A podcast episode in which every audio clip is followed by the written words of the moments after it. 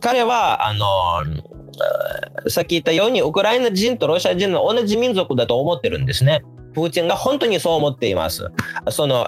まあ、めちゃくちゃな話に聞こえるかもしれないんですけど、彼はもともとめちゃくちゃな人間だから、信じるんですよね、そういうことを。だから、彼のあの頭か、まあ、その、プーチンをはじめとするロシアの指導層と、ロシアの国民の一定数、一般国民の一定数もそうなんですけど、彼らはあの、はい、ロシア民族とウクライナ民族は同じ民族だと本当に思っています。そのだから彼らの論理では同じ民族だから同じ国になっては当たり前と考えています。だから、うん、彼らから見る今回の軍事侵略はただ単に自分のもともと持っていた領土でその領土に同じロシア人が住んでるだけでそれを単に元に戻すだけだという彼らは思ってるんです。ジャパンフォードの日本語版 Real Issues, Real Voices, Real Japan Podcast にようこそ。ジャパンフォードの使命は、サポーターやフォロワーの皆様方と共に、素晴らしい日本の精神や文化、伝統、価値観を分かりやすく世界の人々に伝え、日本に対する関心を高めることにあります。今回は、ウクライナ人の国際政治学者、アンドリー・グレンコさんが、どうなるウクライナ、日本はロシアの侵略に何ができるのかをテーマに、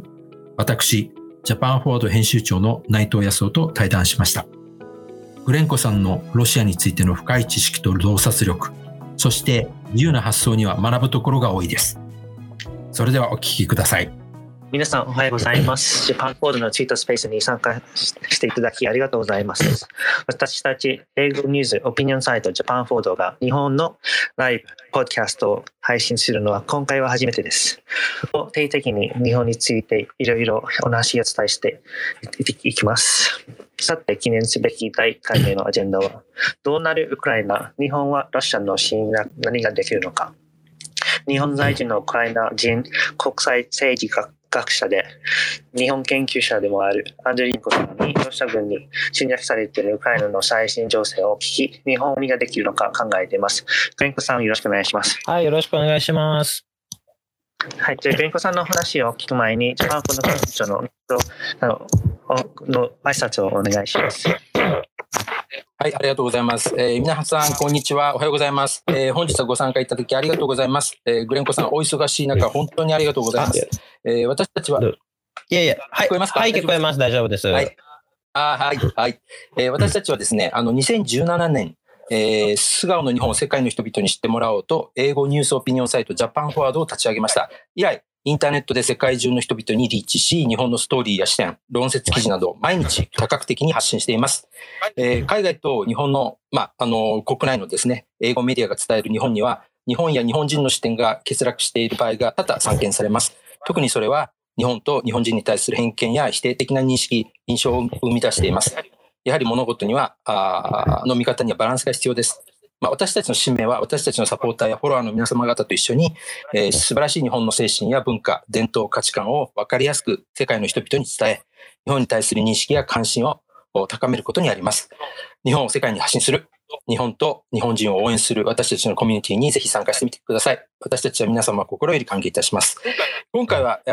今まさにウクライナで起きているロシア軍の侵略行為がアジェンダですが、まあ、私自身なんですが、産経新聞の特派員として、まあ、ロシアで10年以上取材活動を続けてきたこともあります。えー、とても他人事とは思いません。まあ、ウクライナに友人もおります。えー、ほぼ毎日のように連絡を取っております。今、日本は何ができるのか、あの、いろいろと考えていきたい。あの、グレンコさんといろいろ考えていきたいと思います。よろしくお願いいたします。はい、成田さんありがとうございます。じゃあ今日参加しているジャパンフォードメンバーにあの簡単に自己紹介してもらいます。まずは、じゃあ、女子はアイアさんお願いします。はい、はい、皆様おはようございます。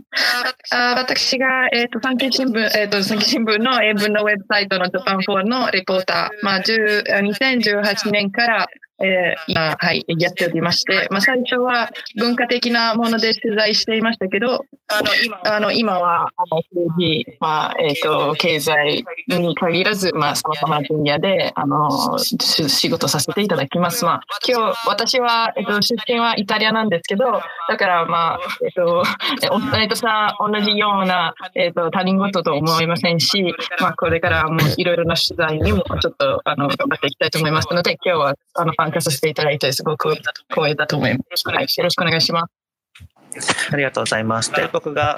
お最初に生まれのガリレオと言います。あの、ジャパン4で2017年、あの、まあ、ナイトさんと一緒に、まあ、初期メンバーではないんですけど、でも最初からいます。で、最初はコンテンツの、あの、コンテンツの作成だったり、あと、まあ、ビジネスの周りも少しやってるんですけど、主に今はマーケティングをやっています。よろしくお願いします。さて、今日のゲストは、あの、そうですね、ウクライナ人のアンドリー・クレンコさんで、ちょっと簡単に紹介します。ウクライナのギフトの首都岐阜生まれで、早稲田大学の語学留学後、岐阜国立大学日本語専攻課程を卒業。2013年より大学に留学。で留学中にロシアがウクライナの、ウクライナのプレミアが並行し、で、ウクライナ人の視点で情報を発信しメディアなどを一躍注目を浴びるようになりました。で、現現在ですね、あの、ウクライナ、日本ウクライナ文化協会政治担当部長を務めています。プレイコさん、今日よろしくお願いします。よろしくお願いいたします。はい、ありがとうございます。じゃあ早速始めましょうか。はいお。願いします。はい、ありがとうございます。もう今日毎日もうテレビでいろんなニュースが飛び込んできています。あの、えーまあ、しかしながらですね、あの、グレンコさんもお毎日、えー最新の状状況をアップデートしていると思います。えー特にあの、えーご出身地のキエフですね、ロシア軍に包囲されていると伝えられてますけども、どんな状況ですか？あの、ご家族は大丈夫でしょうか？あはい。まあ、家族は今のところ無事ですけど、だけど状況はまあ数時間後と変わってくるので、まあずっとこれからまあまあ無事にいるとは限らないんですね。まあ、今のところ首都は、あ包囲されているわけではないんですけど、ただ、まあ、半包囲にはなってるんですね。つまり、東と北、あと西方面も、それぞれ、まあ、半分以上は包囲されてて、南だけは、まあ、自由に行き来できる ようになっている状態で、で、まあ、おそらく、ロシア軍はこれからキエフに対して、まあ、米国のメディアも伝えられ、伝えてるんですけど、総攻撃を数日間で始めるんじゃないかという恐れがあって、まあ、本当にそうなるかどうかは、多分勉強次第だと思いますけど、あー可能性は非常に高いので、まあ、うん厳しい状況です。また、キエフ市内の生活というのは、ほとんどの人は、まあ、あの、逃げた人はまず避難した人が多くて、そのキエフの人口はもう今はもう元の人口のまあ 3, まあ3分の2か半分ぐらいまで下がったんじゃないか。つまり3分の1以上の人は退避したんじゃないかと言われていて、本当にガラガラだそうです。で、まあ人はやっぱり外に出なくて、まあほとんど家にこもっています。まあそれは行政の要請もあって、なるべくまあ不必要な外出はまあ控えてくださいとなっていて、その買い物だけ、そのまあ食料食料を買いだめだけのために外に出て、あとはほとんど家にこもっているという状態ですね。で、まあ、そのスーパーとか売店は一部しか動かなくて、その、あまあ、インターネットで空いているスーパーの、あまあ、そういう最新情報もアップされているんですけど、やっぱり、その全部空いてないから、スーパーまで行って買い物するのも一苦労ですね。結局、ま、まあ、物資全体的に食料足りないから、まあ、お長い行列を並んでて、で、食料を買い込むには、買いだめするには、まあ、2、3時間待たなきゃいけないという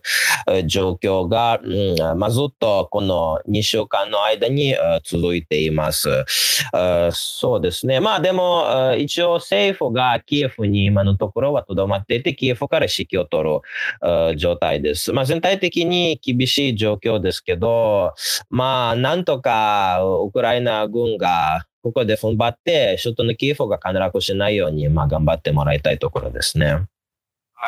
はい、あの、ありがとうございます。あの、詳詳細なあ現状ですね。だからこれから、原子力発電所とかをあの制圧しているロシア軍が、まあ、電源をしてですね、なんかそういったあの総攻撃の前にそういったことも想定されると思いますけれども、今のところですね、しかしながら圧倒的な軍事力を持つロシア軍が予想以上にキエフ制圧に時間がかかっていると。これ何が原因だと思いますか？プーチン氏、あの今回、まあ、あの侵攻を命じたプーチン氏の誤算というふうにあの多くのメディアは伝えてますけれども、その辺はどのように考えてらっしゃいますか、はい、あーまあ、誤算という言い方はどこまで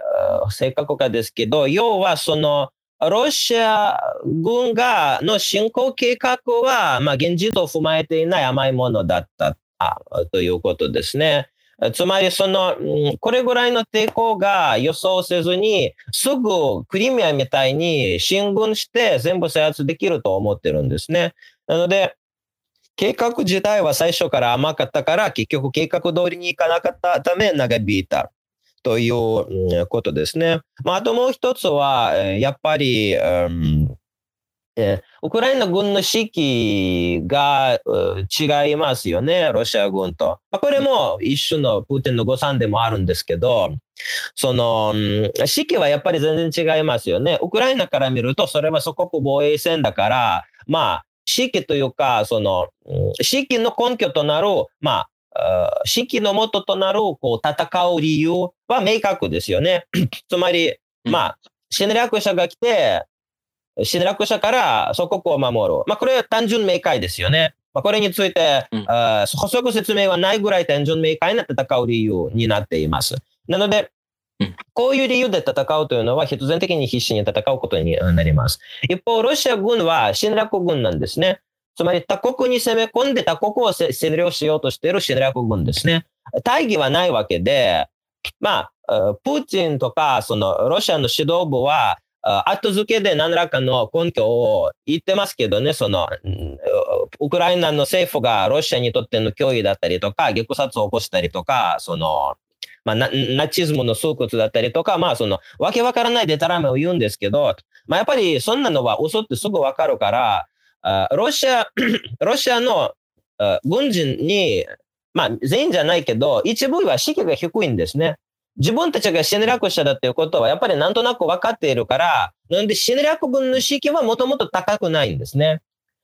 だから、装備はロシアの方が強いけど、あ戦う覚悟というか、熱心さは違うので、そのために、その、思った以上に、その、まあ、しん、その、まあ、攻撃は思った以上にうまくいかない理由ですね。まあ、それとやっぱり西洋からまあ、調達されている兵器ですね。特に対戦車ミサイルだったりとか、地対空ミサイルだったりとか、それはかなり、あその戦場でも効いているので、これによって、まあ、かなりロシアの車両とか戦車とかそういった兵器がかなり破壊することができている、まあ、できるので、それで、それも、まあ、その信号の止める、まあ、効果的な手段になっています。なので、まあ、そういった、まあ、主にこの3つの理由ですね。もともとの計画が甘かったのと、式が違うことと、あと、その、えー、西洋が調達した対戦車、対兵器の兵器が活用され、よく活躍しているという、主にこの3点のため、ロシアは思った以上に、まあ、苦戦と言っていいかどうかあれなんですけど、その、計画通りの、もちの見立て通りの計画は、まあ、できていない理由だと思われます。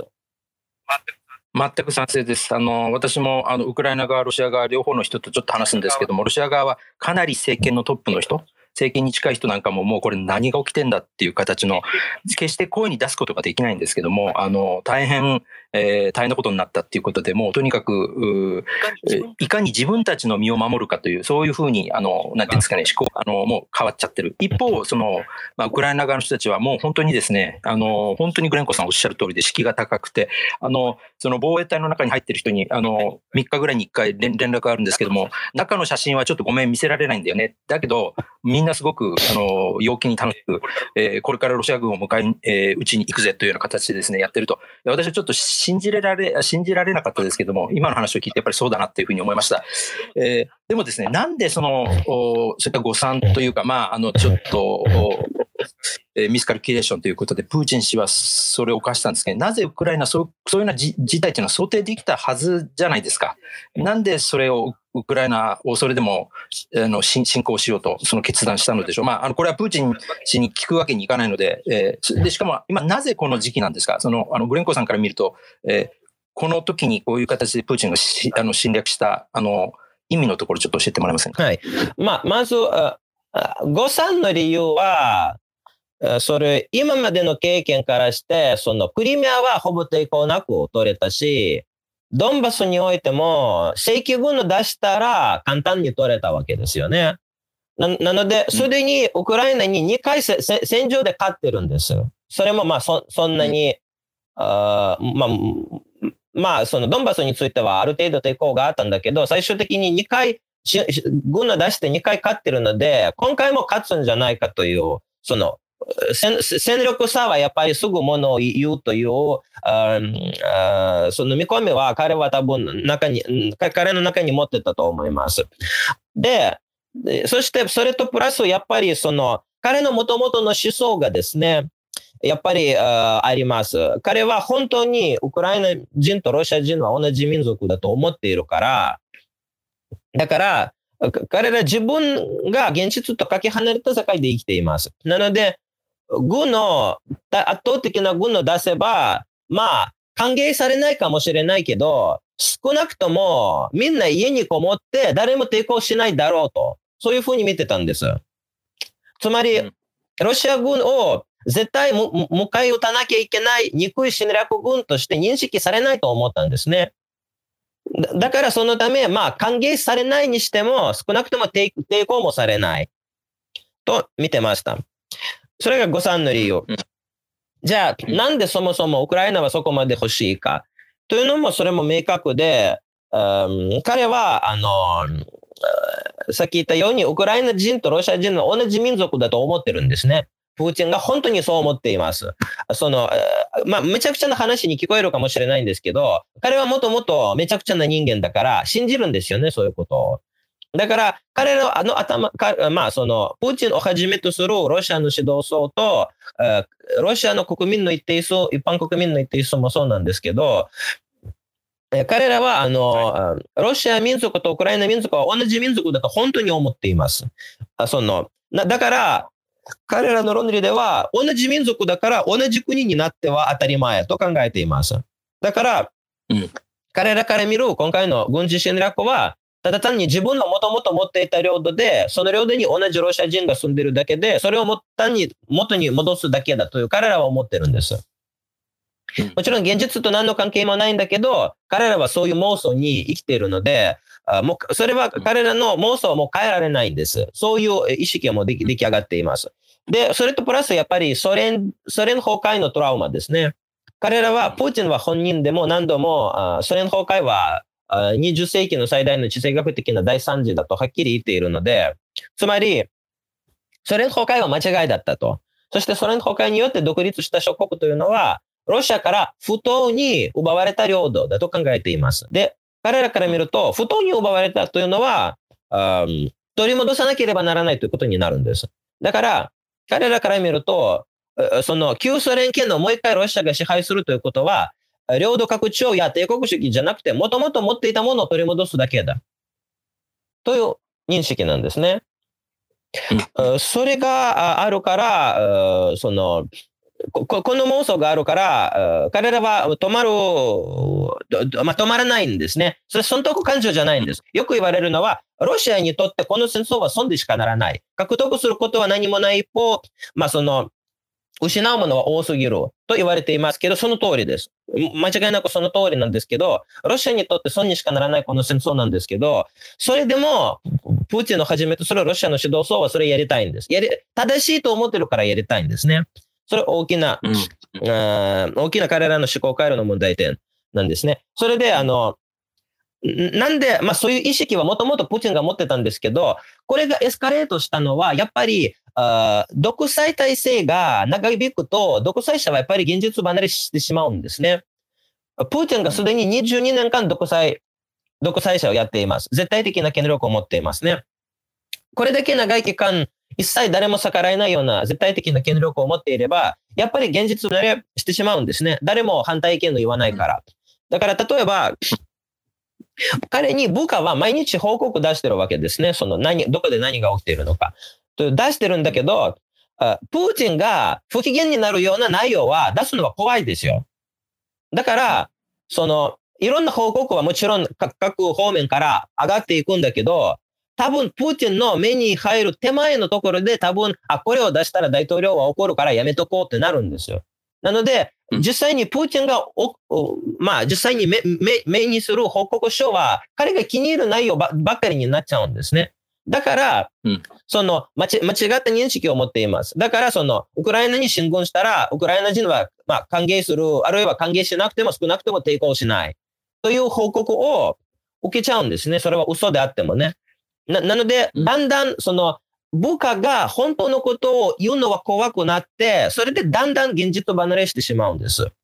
それど、どの独裁者でも起こり、起き、起こりうることなんですけど、プーチンがここで害ではありません。で、じゃあなんでこのタイミングか？それ気になる人も多いと思いますけど、これは、他に手段が残ってなかったからだと判断したんでしょう。つまりね、あの、プーチンが今まで様々な方法をウクライナを、手に入れようとしたんです。2014年でクリミアを占領して、クリミアを占領した後、ウクライナの東南部を、まあ、いわゆるノボロシアという言葉の時流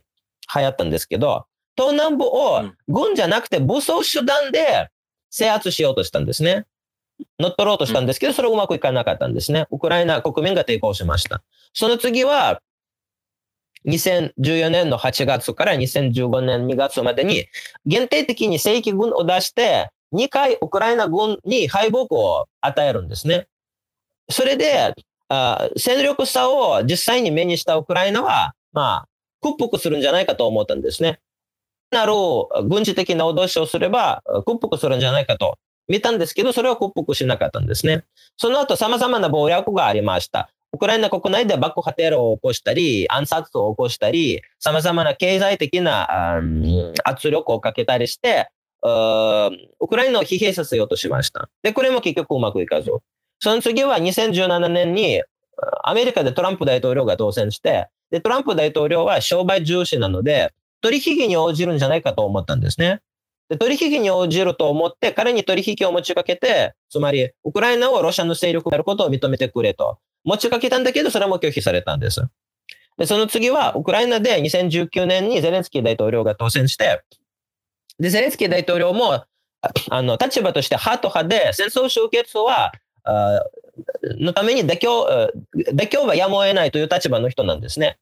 もともと妥協主義のあ路線なんですね。なので、彼なら、もともとあ妥協主義だから、その、あ彼に圧力をかけて、あまあ、ウクライナを屈服させる、できるだろうと見てたんですね、ロシアは。なので、彼に何度も情報しろ、情報しろとあ働きかけたんですけど、いくつか細かいところで情報したんですけど、根本的な主権につながるような、主権と独立維持につながるようなところで、あ結局、く屈服しなかったんですね。譲らなかったんですね。で、その次は、アメリカでバイデン大統領が当選して、で、バイデン大統領が、まあ、もう、まあ、その戦争を好まない人、戦争を嫌がる人として知られているんですね。で、戦争を、まあ、嫌がる人、だから、あその戦争の脅しをすれば譲歩するんじゃないかと思ったんですね。だから、うんうん去年からウクライナ国境付近で大量に軍事力を集結させて戦争の脅しをあ、うんまあ、かけたんですね。そうすると、ロシアはバイデンが戦争が嫌だから戦争するぐらいなら譲歩してもいいということを考えるだろうと。だから、うそその戦争の脅しを続けたんですけど、バイデンもあ譲歩しなかったんですね。譲歩しなくて結局、あその、あウクライナはロシアの勢力圏に入ることを認めなかったんです。つまり、今までにもう様々なあ手段で、ウクライナを、まあ、乗っ取ったり、屈服させたり、征服、支配しようとしたりしたんですね。でも、何にもうまくいかなかったんですね。それで、プーチンから見ると、ウクライナを支配する唯一の、残った唯一の手段手段というのは、もう直接の軍事力しかないと判断したんじゃないかと思います。それで多分、もしこれ以上待てば、ウクライナは防衛力を強化して、侵略は今以上に大変になるので、もう今のうちにややっておかないと、あとはもっと大変になると見て、この時期にしたんじゃないかと私は思います。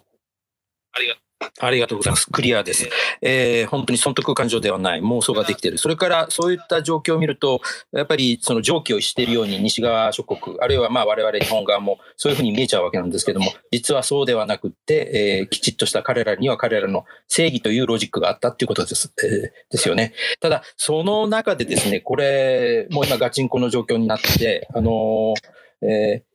どうなんですかね、今後どんなシナリオっていうんですかね、あるいは展開が考えられますか？あのかつてあのソ連が、まああのえー、アフガニスタンに侵攻してですね、で10年後、約10年後に撤退しました。で、その今あの、多くの人たちはこれ、アフガニスタンのようになるんじゃないかというふうに言ってですね、えー、いますけれども、あのそんなようなことも考えられますか？まだそんなことをあの口にするのはとてもあのあの申し訳ないんですけれども、どうどう思われますですか、まあ、ここの状態でさまざまなシナリオが考えられます。なので、うちに行くかは分かりませんけど、意識に一つのシナリオとして、まあ、ウクライナ、ロシア軍によるウクライナ占領とゲリラ戦というのも一つのシナリオとして考えられます。もちろんその場合は、ロシアの被害は、まあ、ウクライナの被害ももちろん絶対だけど、ロシアの被害ももちろんアフガニスタンどころじゃなじゃないのは間違いないんですね。もっと大量にあもちろんあの死者が出ます。あまたは、その、例えば、ロシアがその大量に軍事力を投入して、ウクライナ軍に勝って、で、まあ、降伏せざるを得ないという可能性もあります。その場合も、仮に降伏して、ロシアの傀儡政権の計画は、成功したとしてもゲリラ戦がそれでも続くので、これでもちろん落ち着くわけではないんですね。もしくは、その、傀儡政権ではなくて、その、完全にウクライナを占領できないんだけど、要衝は占領できて、それでウクライナ政府が、今の政府が残るけど、大幅な情報をせざるを得ない。それもあり得るんですね。逆に、今、このまま膠着状態になって、ロシア軍はこれ以上に進まない。それもあり得るんですね。で、その場合は、今の状況が、まあ、しばらく何ヶ月かもしくは何年間続くという可能性も十分あり得ます。あるいは、もし、えー、その、まあ、楽観的なシナリオとして、この膠着状態はしばらく続いて、で、ロシアは早いところ財政破綻する。で、財政、財政破綻すれば、その、うん、まあ、戦争継続のためのお金がなくなって、もう戦争するどころじゃなくなる。となると、占領地の維持管理も不可能になって、もう軍を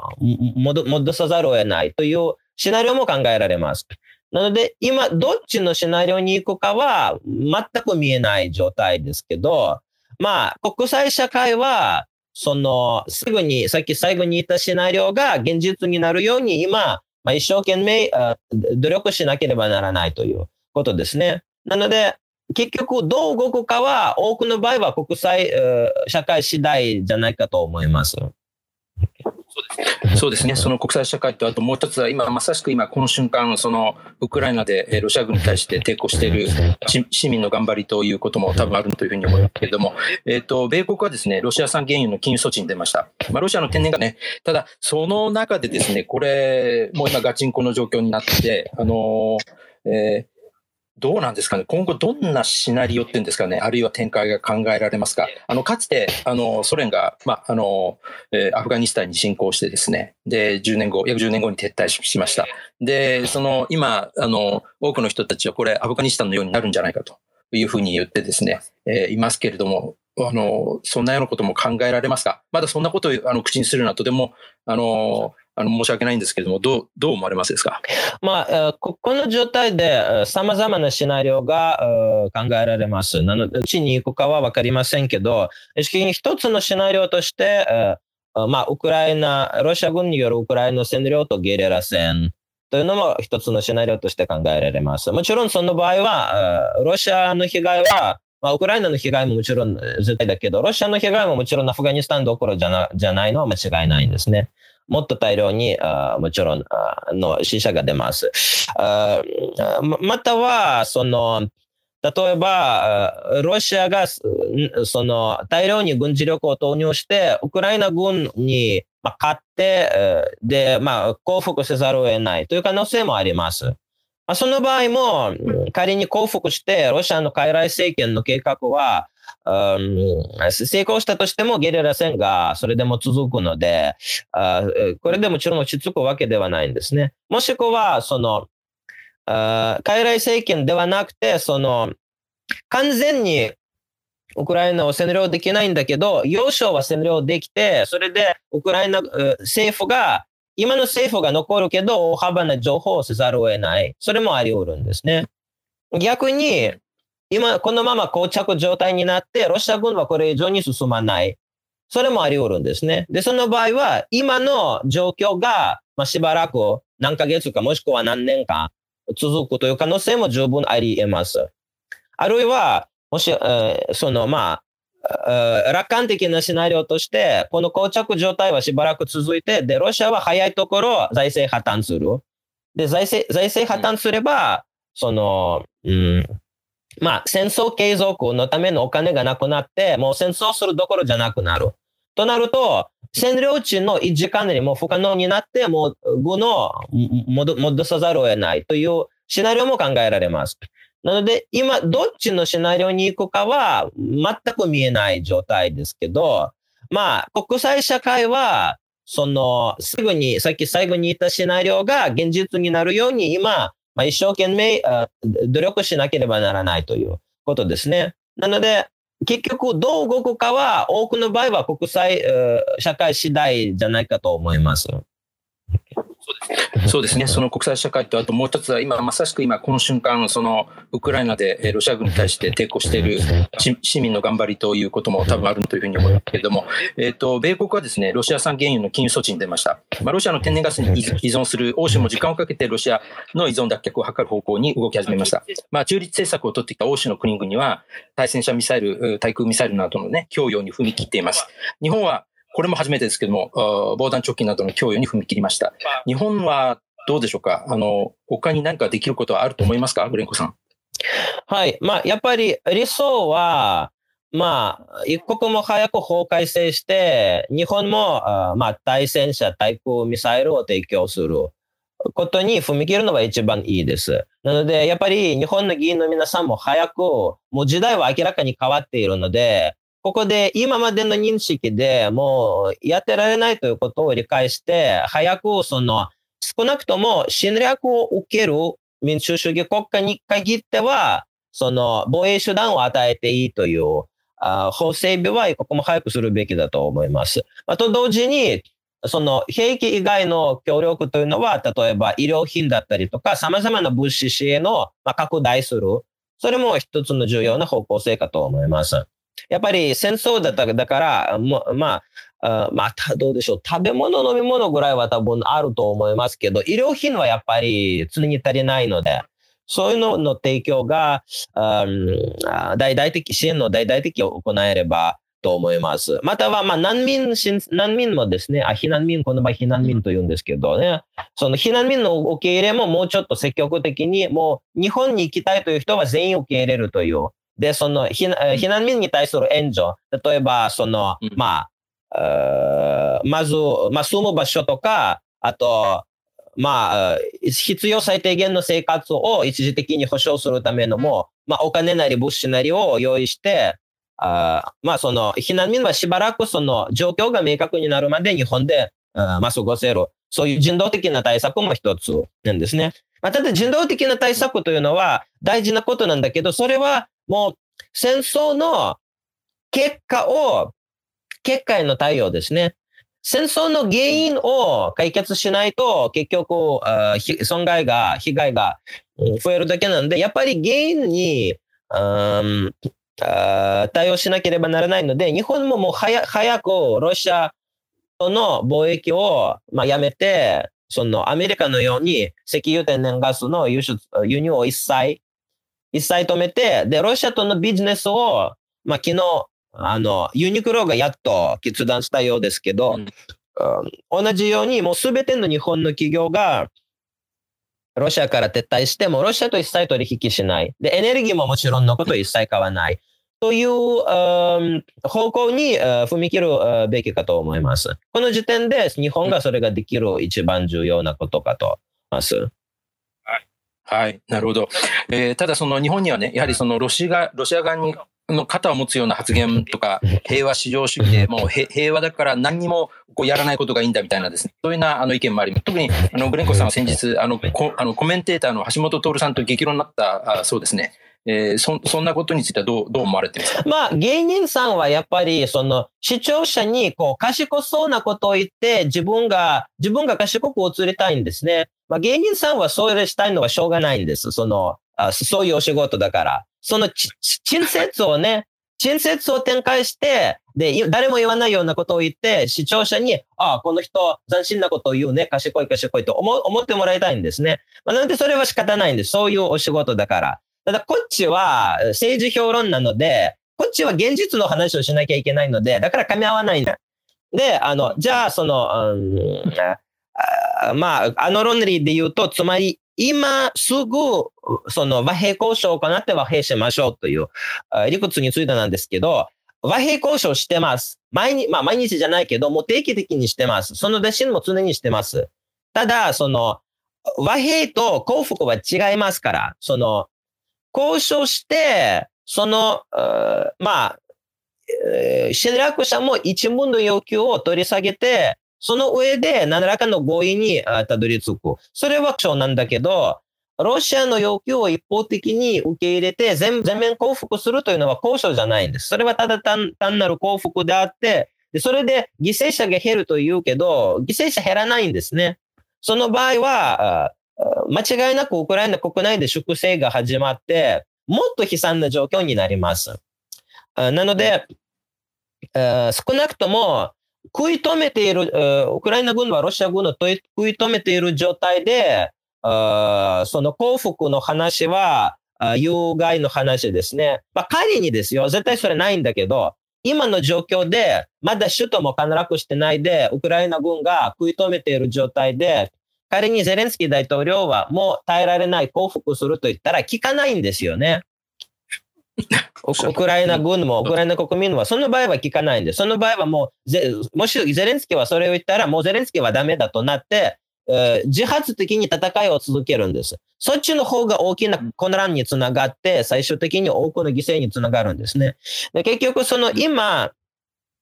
戦って、その、まあ、ゼレンスキー大統領の路線、戦う、独立を守るという路線というのは、彼自身が打ち出したものではなくて、ウクライナ国民の意識を体現しているだけなんです。代表しているだけです。その別にウクライナ国民は別に戦いたくないのに、大統領が無理やり戦いにあまあ、戦おうと呼びかけてるんじゃないんですよね。国民が戦う気であって、大統領はそれをあくまで代表だけに過ぎないんですね。なので、ここでやめろと言ったらやめないんです。でむしろ大統領はやめろと言っても、現場はやめないとなると、逆に混乱が生じてさらなる犠牲者増加につながります。なので、えー、あの、ウクライナ国民の意識は戦うというところに、というところが今共通認識になっている状態で、今はそういう話は全然意味がないんです。だけどもちろん和平交渉は昨日もあったし、まあ、ロシアは全然和平する気はないから、昨日は何も合意にたどり着かなかったんだけど、外交的な努力は続いています。で、ウクライナだけじゃなくて、もちろん西洋諸国も外交的な努力を続いています。続けているんですけど、応じないんですよね。応じないから、それに、うん、和平を望まないものと和平しようがないんです。だから、まずは、その、あなんというか、もう戦って戦場において、その侵略者にこれ以上のもう、膠着状態になって、これ以上の進軍はもう無理だ。もう、ウクライナを占領できないだろうと思わせて初めて、侵略者も、あ、じゃあしょうがない。じゃあ交渉するしかないと思思ったら交渉が可能になるんですけど、それまでにはやっぱり戦場でそう侵略者をそのように思わせる必要があるんです。そうですね。いやわかりました。あの、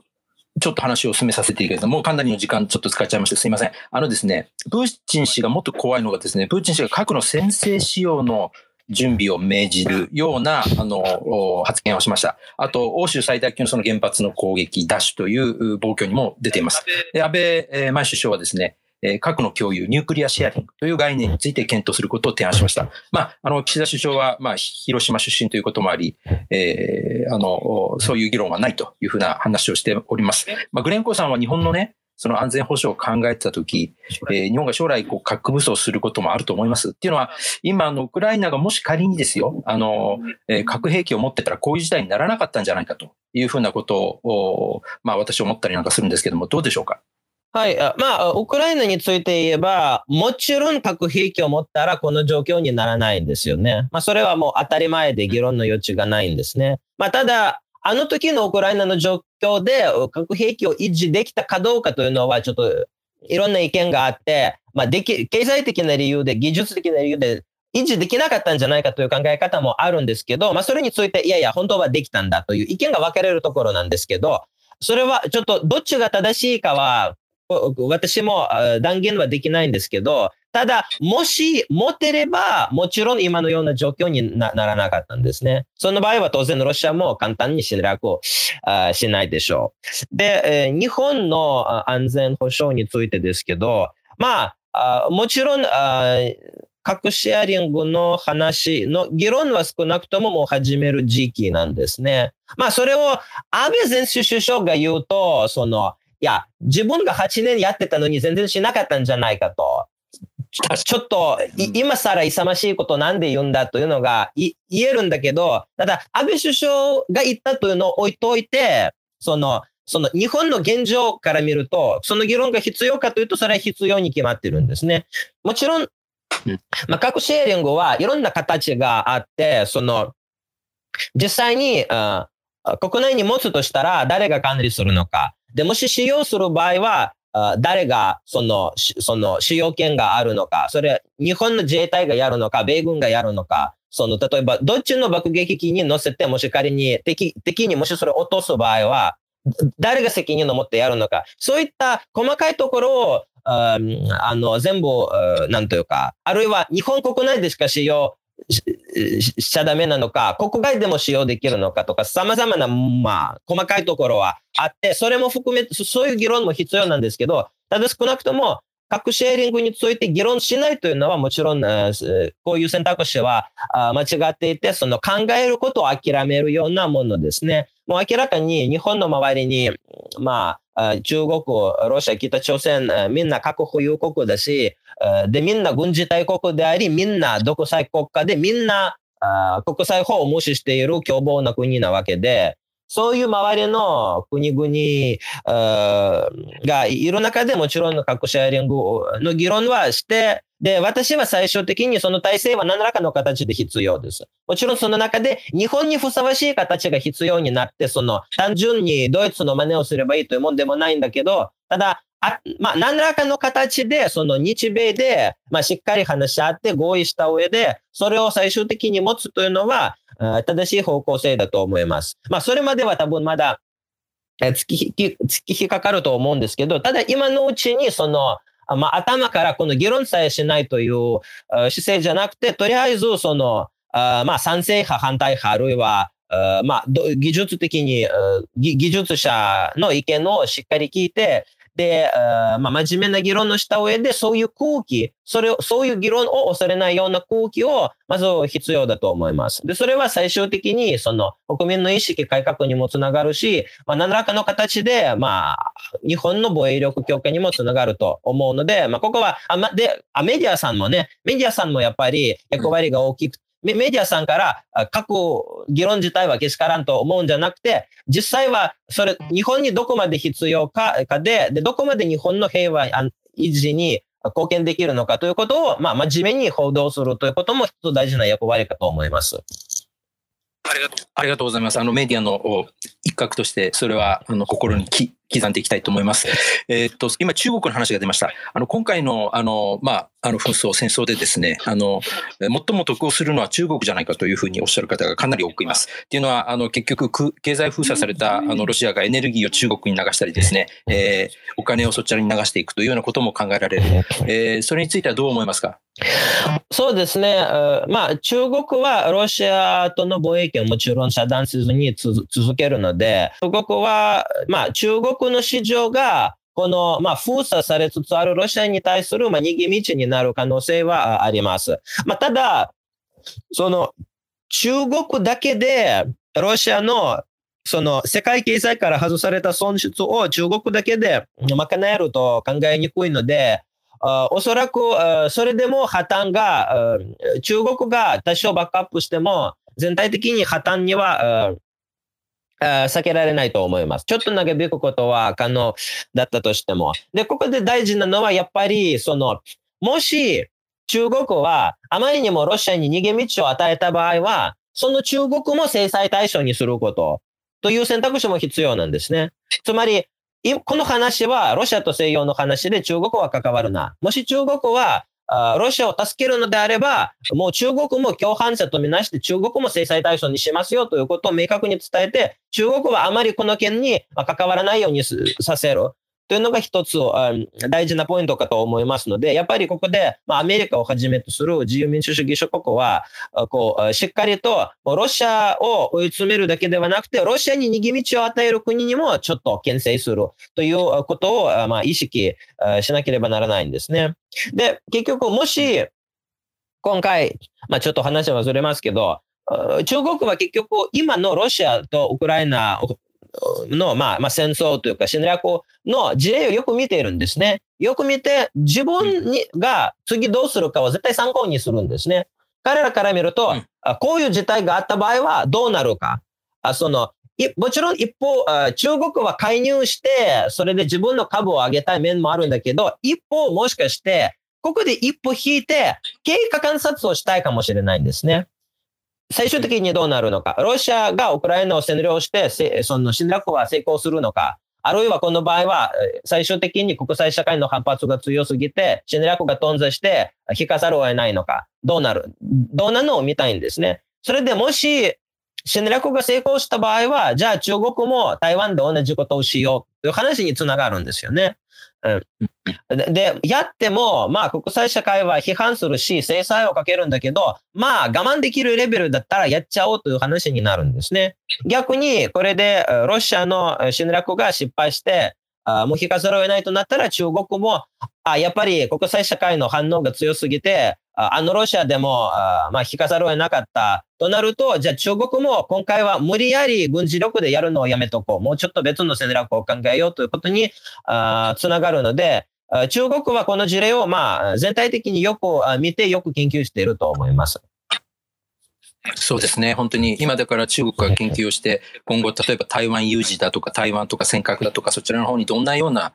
アプローチでいこうかというふうに多分考えてるんでしょうね。えー、っと、どうでしょう？あの、ジャパンフォワードの今、あの、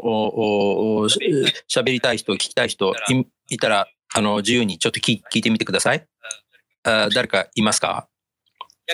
いなければですね、私の方からもう一つ、その、えっ、ー、と、ちょっとまだ早いのかもしれません。今まさしくその熱い戦争が繰り広げられている中でですね、ちょっと将来のことを考えるのは、まあ、あ無理があるとは思いますが、このロシアの侵略がこれ現実となった。まあ、世界中の専門家たち、まあ、あの、日本の専門家たちもですね、まさかこういうことにはならないだろうと。あ先ほどの損得感情で、そんなことにはなんないよねというふうな見方をしていた人たちがたあの、えー、結構多いと思います。えーとまあ、我々もそういうふうに、まあ、願いを込めてそんなような思いを抱きつつですね、あの昨年11月には、もしかしたらロシアの侵攻があるよっていう記事をですね、ジャパンフォワードに、えーまあ、プレディクション予測っていうことで、えー、この冬は大変なことになる。あの、要注意っていう記事を載せたんですが、あのー、それがまあ現実となっちゃったと。で、現実となった今ですね、世界は今後どんなような世界になっていくと考えますか？クレンコさん、どうでしょう？まあ、これは、その、まあ、アメリカをはじめとする、やっぱり自由民主主義諸国の動き次第で全然変わると思います。これでもし今、自由民主主義諸国はしっかりと対応して、ロシアの侵略を強い措置で、別に軍事力介入じゃなくてもいいので、経済的な措置など様々な措置があるので、その措置によって早い段階でロシアを疲弊させて、ロシアに、ロシアが撤退せざるを得ない状態まで追い込まれたら、今回の国際秩序が保たれて、で、同じように侵略の野心のある国は、多分、自分自身が侵略するのを考え直して、国際秩序が保たれます。一方、今回の侵略に対して国際社会は、まあ、手打ち、まあ、その、手打ちというか、その、対応する手段がなくて、その、どんなに批判しても、やっぱり侵略者を最終的に止められない。となって侵略がうまくいった場合は、それは国際秩序の破壊につながります。その場合は各地でも、まずはその侵略の思考のある国、例えば中国もそうなんですね。侵略をしたいという国は侵略しやすくなります。つまり、一度もう侵略を成功しているので、じゃあもう国際社会はあんまり動かないから侵略、侵略とか戦争とかそういった、まあ、戦乱が世界中で増えるのは間違いないんですね。他方、逆に侵略をしても国際社会は助けてくれないということが明らかになれば、ほ、他の国も、その、逆に侵略を恐れている国々も、急いで軍事力強化を行って、その中で核武装しようとする国も絶対に増えるんですよね。もし各国は自国を守る手段は核武装しかないとなると、もう 核不拡散というのがもうできなくなって、もうだんだん様々な方法で多くの国は核武装をしてきます。なので、一方、戦乱が増えて、一方、核武装する国が増えて、だから全体的に、その、で、その中でちゃんと管理できていない国も絶対出てくるので、となると全体的に世界は非常に不安定化して混乱につながります。なので、もしかして、もしかしておそらくそうだと思いますけど、このウクライナの侵略は、まあ、分岐点なのかもしれません。世界秩序が保たれて、これからも平和な時代が続くのか、あるいは逆に、そう、これはもう世界秩序の破壊につながったきっかけに、つながるきっかけになって、最終的に、その、世界は、まあ、19世紀と同じような戦乱と、まあ、侵略、帝国主義の時代に、あまあ、逆戻りする。こちらは分岐点なので、なんとか国際秩序が保たれるには、やっぱりここで自由民主主義諸国の強い対応がもう非常に重要になります。はい。はい。ありがとう。本当ですね。ありがとうございます。本当に、えっ、ー、と、グレンコさん、あの、まだまだですね、ちょっと話したいこといっぱいあるんですけど、もうそろそろ時間が、こう、近づいてきました。えっ、ー、とですね、えっ、ー、と、うちのホスト、ジャパンフォードの他のメンバーからは、今のところ何も手が挙がってないようですので、えっ、ー、と、ではガリリオ君どうでしょうか？そうですね、はい。今日、はい、健康さん長い時間にわたりありがとうございました。はい、健康さんの日本よ、議論しよう、恐れてはいけないというメッセージは非常に重要だと思いました。リスナーの皆さんも、あの、どう、どうや、どうように感じましたでしょうか？ジャパンフォードはこうした日本に関するリアルな議論を世界に発信してまいります。最後にグレンコさん、リスナーの皆さんに何かお知らせありますか？はい、そうですね。まあ、まず皆さんに言いたいことは、みんな、皆さんはもう当事者意識を持ったらいいんじゃないかと思います。まあ多分、あ今日は日本人だけではなくていろんな国の方々もいらっしゃるかと思い思いますけど、やっぱり実際に今戦争が起きているのはウクライナなんですけど、ただそれは同時にさっき言ったように世界秩序に対する挑戦でもあって、この件を許してしまうと、いつ次、いつどこで戦争が起きるかわからない状態が続くので、結局、次は戦火はどっちに飛んでいくかわからないわけですね。なので、ここでやっぱりこの状況で、この場所でそれを止めて、これ以上広がらないように努力しなければならないんですね。なので、一人一人はもしかして次、次は自分の家にミサイルが飛ぶかもしれないぐらいの危機感はですね、危機感を持って、その上で、まあ、正しい認識を持って、まあ、まあ、一人一人ができることは限られているかもしれませんけど、まあ、少なくとも正しい認識のもとで、その正しい世論づくりにですね、あまあ、関わっていただいて、まあ、例えば、まあ、まあ、お知り合いだったりとか、もし、その、それぞれの国の世論に何らかの形で関わりがあった場合は、ここでうちの国もしっかりしないと、ウクライナみたいになるんだよねぐらいの話をして、そういう形で、まあ、正しい世論づくりに一緒に、あまあ、貢献したら、していただいたらいいんじゃないかなと思います。だから、なんで今後とも頑張、一緒に頑張りましょう。